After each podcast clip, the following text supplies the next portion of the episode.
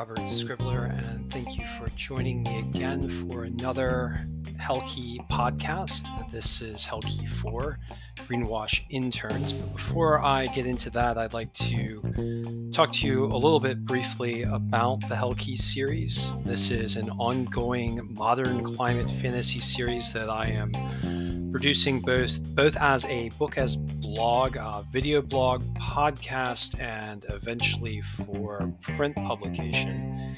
You can find written versions of these chapters on my blog site, scribblersfantasticalworkshop.wordpress.com. Uh, in addition, you can find original artwork, uh, which right now primarily includes map art, but will soon involve character art.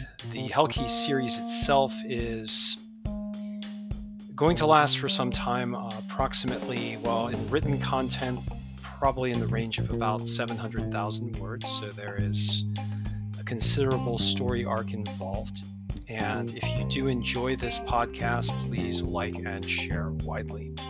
So, without further ado, I'm going to go ahead and give for you Hellkey 4 Greenwash Interns. The elevator door squeaks open. Great. They have a squeaky elevator to a Hellgate toilet opened by demonic interest in a dude who's also attracted the attention of the worst big bad there ever was, ever. Things just went from terrible to unimaginably catastrophic.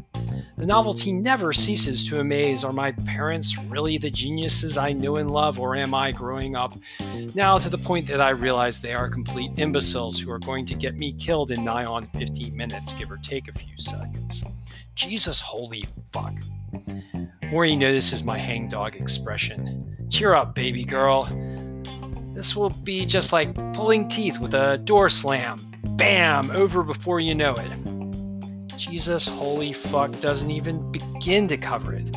I know Mori's shit talking to make me feel better, it's his way, but sometimes the effect is just the opposite. Beatrice leans closer. You got this, Myra. Don't look like that. We both know you can do this. The elevator starts ascending. For me, it's like one of those SpaceX rocket tests where you know it's all good for the knowledge of flying metal tubes filled with explosive liquids into space safely and such, but the poor rocket is probably a goner. The lobby and surrounding offices shoot by.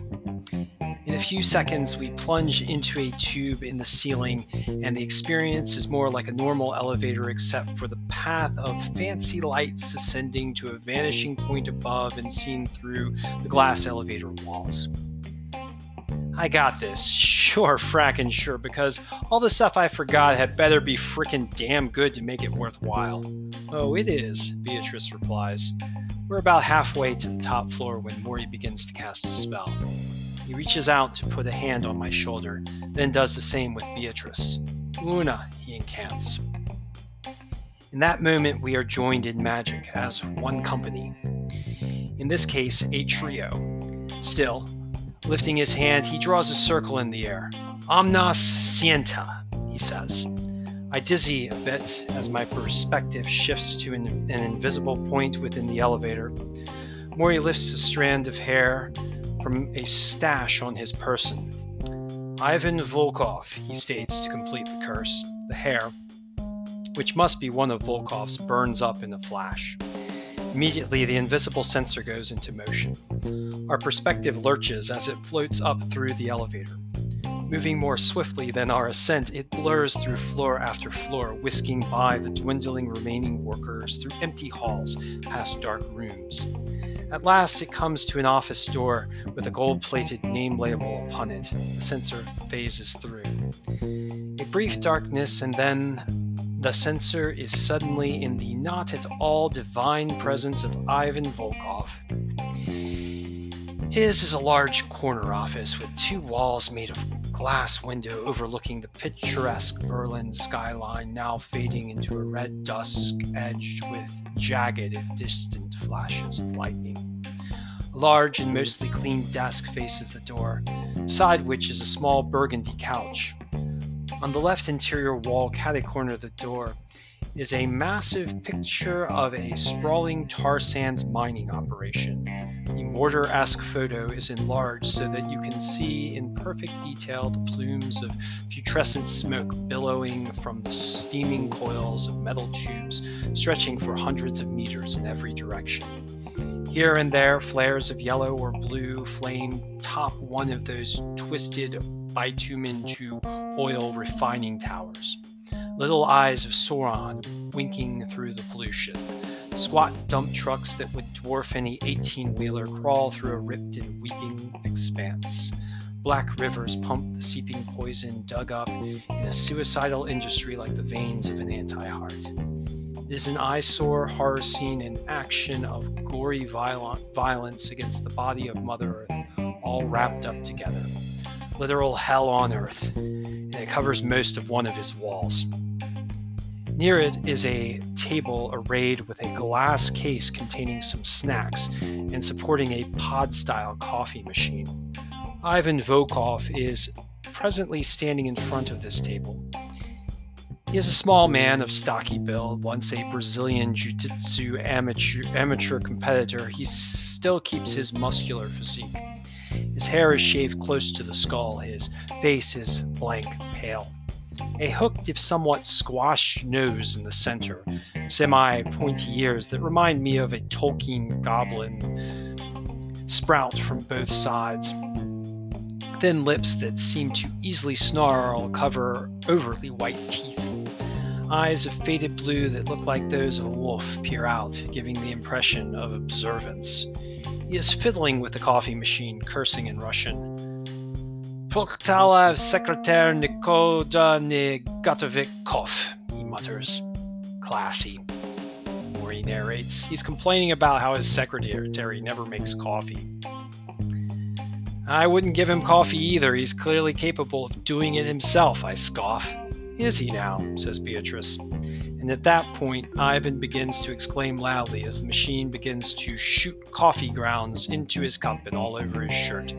Yet, yet, yet! he shouts, which, see, which needs no translation from Mori. I laugh despite myself as the red faced Volkov opens a small closet door, still cursing, produces a new polo shirt, this one garishly pink, strips his now ruined yellow polo, and puts this hideous thing on He glares one last time at the pod machine, shifts to the glass snack case instead, pulls out a half-eaten bran muffin, and takes a surprisingly dainty bite from it as he turns toward the door.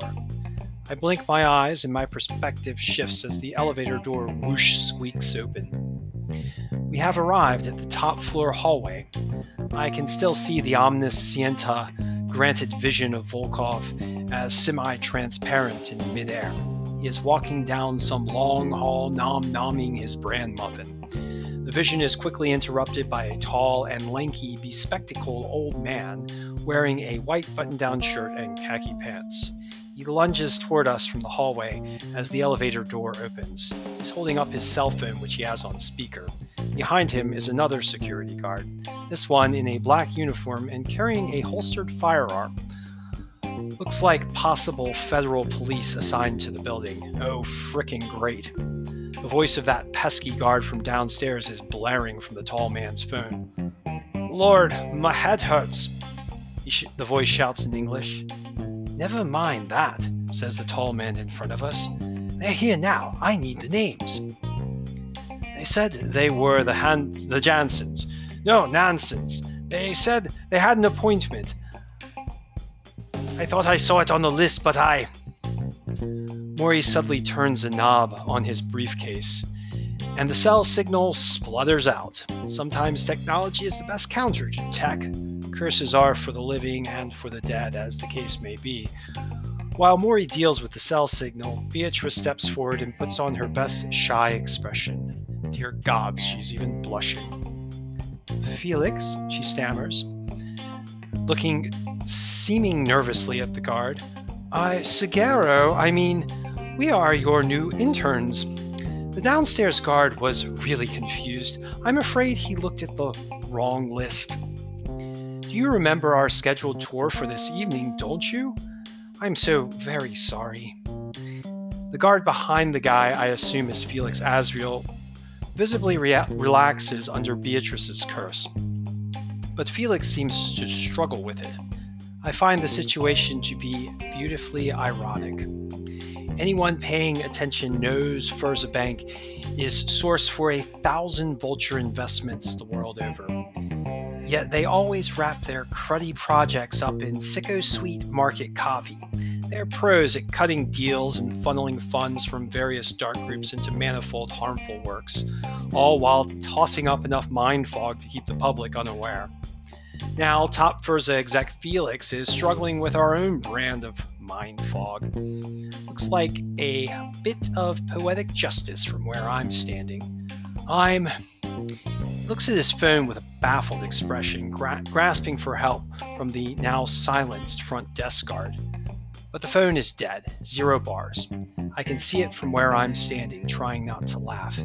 He sways on his feet, pivoting his eyes away from Beatrice and toward Mori. Beatrice, the elf girl mom, could probably pass as a intern age type, but Mori, though fit, wears his 44 years plain as day. Felix cranes his head around. It makes me imagine an awkward ostrich, getting a good eyeful of Mori from a total of at least 120 degrees. Intern is all he manages as the curse struggles to grab hold of his perception. I'm tempted to use my Fator Oculorum on him to see what's up.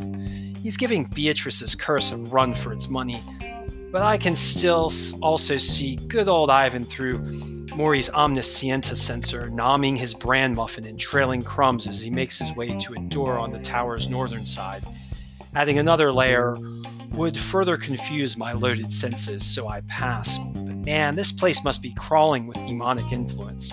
I guess I'm the only person that's actually close to intern age, so I guess I'll help my folks out just a little.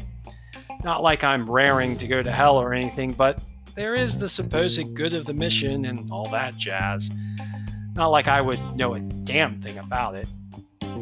I step forward and thrust my hand out toward Felix. Ira Jansen from across the pond stateside. You must be Mr. Azriel. Been back home recently? Gotta say, it's a real pleasure to meet you, dude. Can't say how awesome it's gonna be working here this summer. Felix seems even more startled by me in my not at all formal dress complete with spiked wristband. He, takes, he springs back as if suddenly surprised by a nasty trick or treater. Hello, he says, as he lifts his arms comically. Still seeming at a loss, he turns his wrists and looks at his diamond studded Rolex. Now, would you look at that? 547. I guess it is time for an intern tour of the top floor executive suite after all. The curse must have finally broken through. And with that, Felix begins his tour. He leads us on a swift circuit, briefly explaining titles and job functions of the senior executive staff.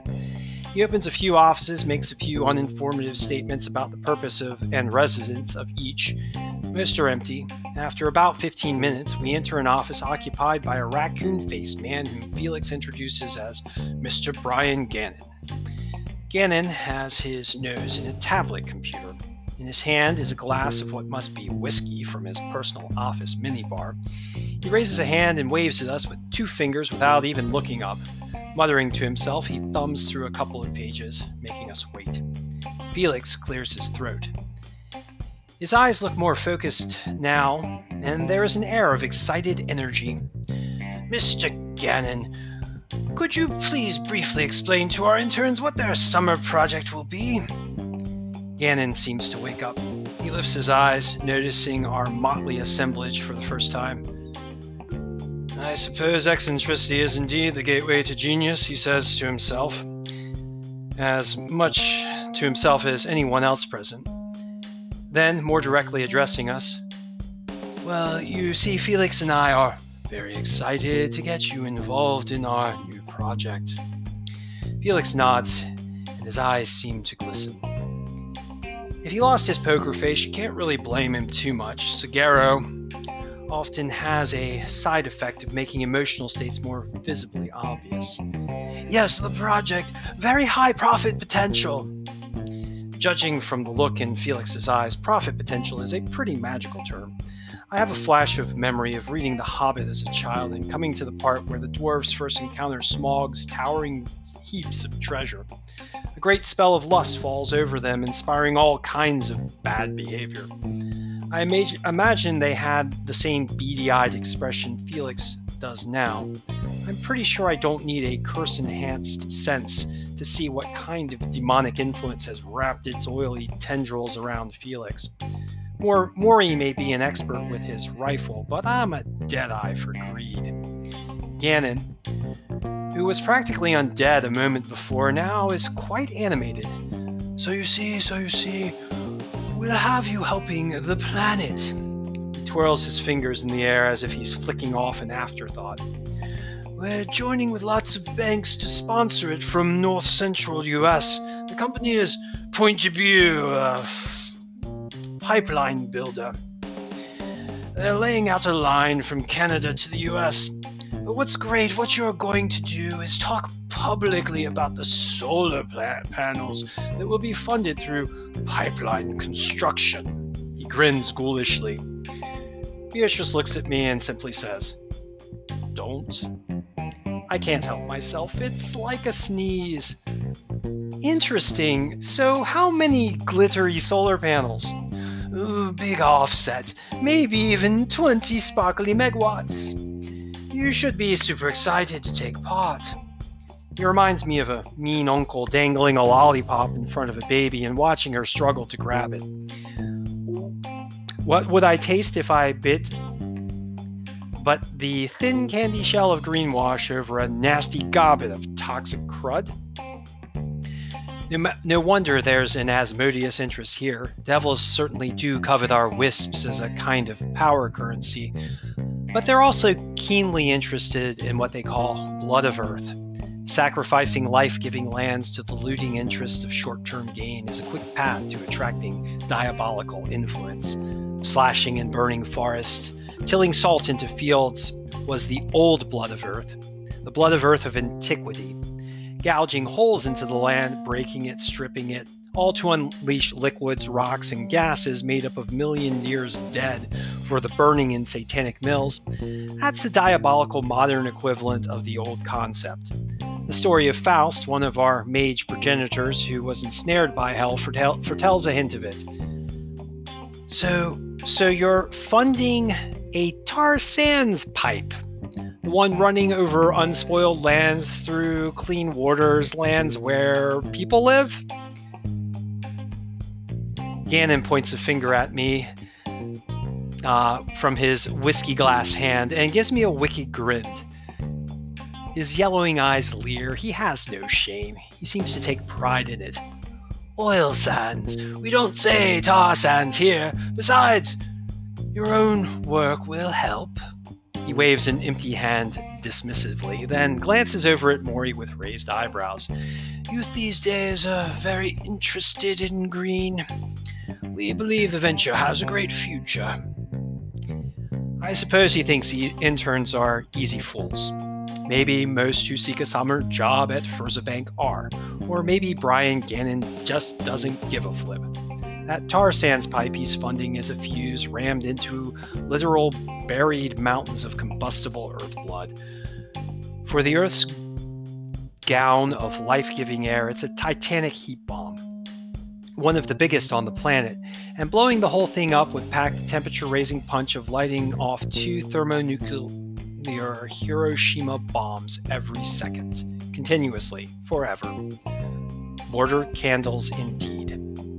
Considering how hot and wicked the Earth's climate has already gotten, we sure as hell don't need any more of those. But he wants us interns to do is put a young face on some token solar to turn public eyes away from their hell to pay, ruined lands, wicked weather, and burning tar goop. Why not just build a crap ton more solar instead, I say? I can't let it go at just that. Though I know the real answer, it's all in the grab hold of as much of that dragon sword as you can mindset. Devils love it. It's their literal stock in trade. Well, you'll learn over the summer then, won't you? The misdirection comes naturally to Gannon. It's like a hat trick. Man, this guy is a real piece of work. Beatrice is trying to keep smiling. I decide to relent. No reason to troll a troll further. Gannon blithers on for a few more minutes, spewing out mangled facts and massaged figures. I look away, wondering what our Ivan's up to now.